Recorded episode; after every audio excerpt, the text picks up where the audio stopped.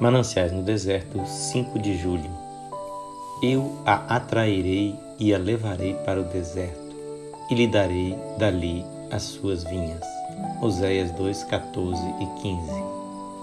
Que lugar estranho para se achar em vinhas, o deserto.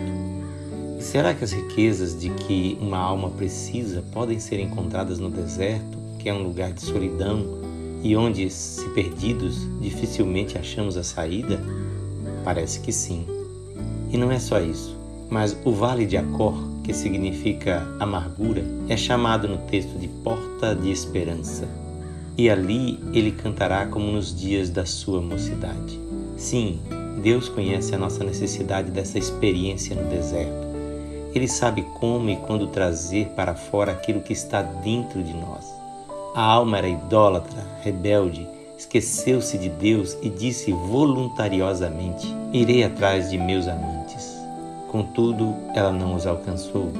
E quando já estava desesperada e sozinha, Deus disse: Eu a atrairei e a levarei para o deserto e lhe falarei ao coração. Que Deus cheio de amor é o nosso. Nós nunca sabemos onde Deus esconde as suas águas. Vemos uma rocha e não podemos imaginar que ela abrigue uma fonte. Vemos um lugar pedregoso e não sabemos que esconde um manancial.